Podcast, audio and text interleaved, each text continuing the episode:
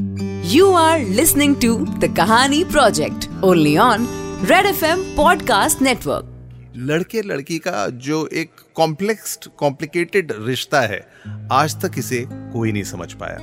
कमाल की बात है, उसमें खींचातानी चलती ही रहती है। किसी की समझ में ये नहीं आता कि कौन सही है, कौन गलत है। लेकिन सबका अपना अपना सोच और सबके अपने अपने फैसले। अब ऐसी एक कहानी लेकर आया हूँ, जिसमें अलग अलग सिचुएशंस में लड़की और लड़का जब बात करते हैं तो क्या होता है? हर किसी के लिए कोई ना कोई होता है। अक्सर फ़िल्मों में कहते हैं, फिल्मी बात है। असल ज़िंदगी में सुनने को यह मिलता है कि जोड़ियाँ आसमानों में बन के आती हैं। या अगर आपके और मेरे लहजे में कहूँ तो हर पतीले का एक ढक्कन होता है। लेकिन ये कोई नहीं बताता कि इस पतीले और ढक्कन के बीच का रिश्ता जोड़ता कौन है? और फिर जोड़ता कौन है वो भी छोड़िए। क्यों जोड़ता है? रिश्तों का नयापन फूल की तरह खिल के क्यों मुरझा जाता है और फिर बिखर जाता है? ये तो आज तक नहीं समझ पाए हैं लेकिन सुनिए विराट और अंबिका के रिश्ते में भी ऐसे ही खींचतान है। हेलो हाँ बोलो। कब से फ़ोन कर रही हूँ? Why don't you pick up the phone? हाँ काम कर रहा हूँ यार। I was with my boss कैसे फ़ोन उठाता? So, देखो जब जब मैं फ़ोन उठा सकता हूँ उठाता हूँ। तुमसे तो ज़्यादा ही अवेलेबल रहता हूँ मैं। और ये डिस्कशन शुरू ही ना कर दो अच्छा है। देखिए सुन लीजिए। हो गई लड़ाई शुरू। मुद्दा था क्या? भाई मुद्दा तो है। और वो ये कि जिस वक्त अंबिका को विराट की ज़रूरत थी मतलब उस वक्त जब हर किसी को शामिल नहीं किया जा सकता, अपनी परेशानियों में, विराट अंबिका के लिए मौजूद ही नहीं था। और देखा जाए तो विराट की वजह भी गलत नहीं थी।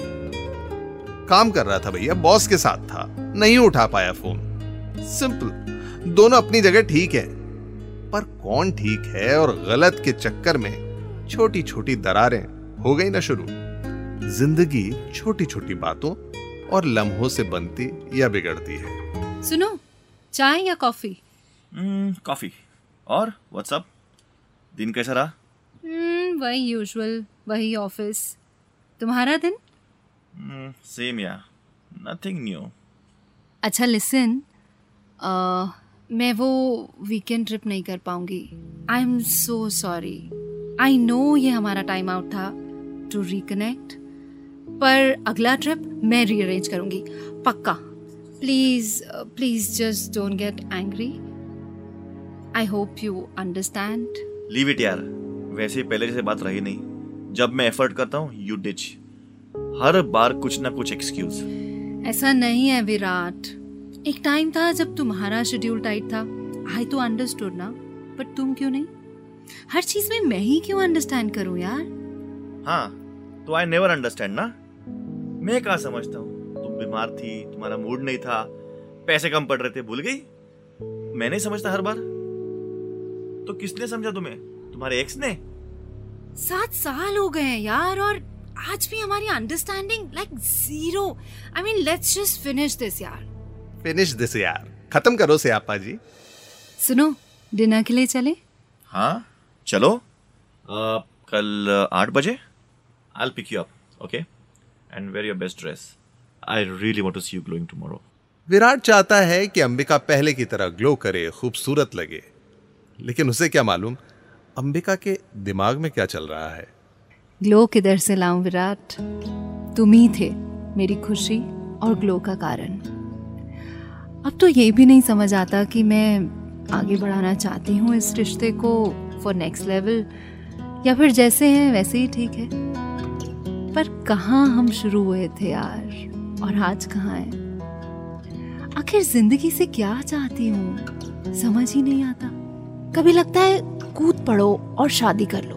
फ्यूचर सेट मम्मी पापा खुश, बुढ़ापे में कोई तो होगा ख्याल रखने के लिए। Time is going by fast फिर लगता है शादी सो फाइनल इसके आगे क्या? वही झगड़े जो अभी भी होते हैं। पर प्यार भी है। आदत भी है। वही लॉज कॉम्प्रोमाइजेस पर सिक्योरिटी भी तो है। कितने लव्स कितनी चॉइसेस कितने जज्बात। एक ज़िंदगी। क्या करूँ? What if I fall out of love ये भी तो हो सकता है। पता नहीं क्या क्या सोचती रहती हूँ मैं। चलो छोड़ो। कल का डिनर प्लान करते हैं। मेन्यू डिसाइड करते हैं। आई थिंक आज के लिए वही काफ़ी होगा। और जब इंसान अपने दिमाग में ढेर सारे ख्याल बनाता है तो किस्सों में एक और ट्विस्ट आता है जब डोरबेल बजती है। Hi looking gorgeous oh thank you तुम्हारा फेवरेट कलर पहना है। तुम तो आज बड़े टिच लग रहे हो। शेव्ड एंड ऑल हाँ? व्हाट्सअप कोई और तो नहीं मिल गई?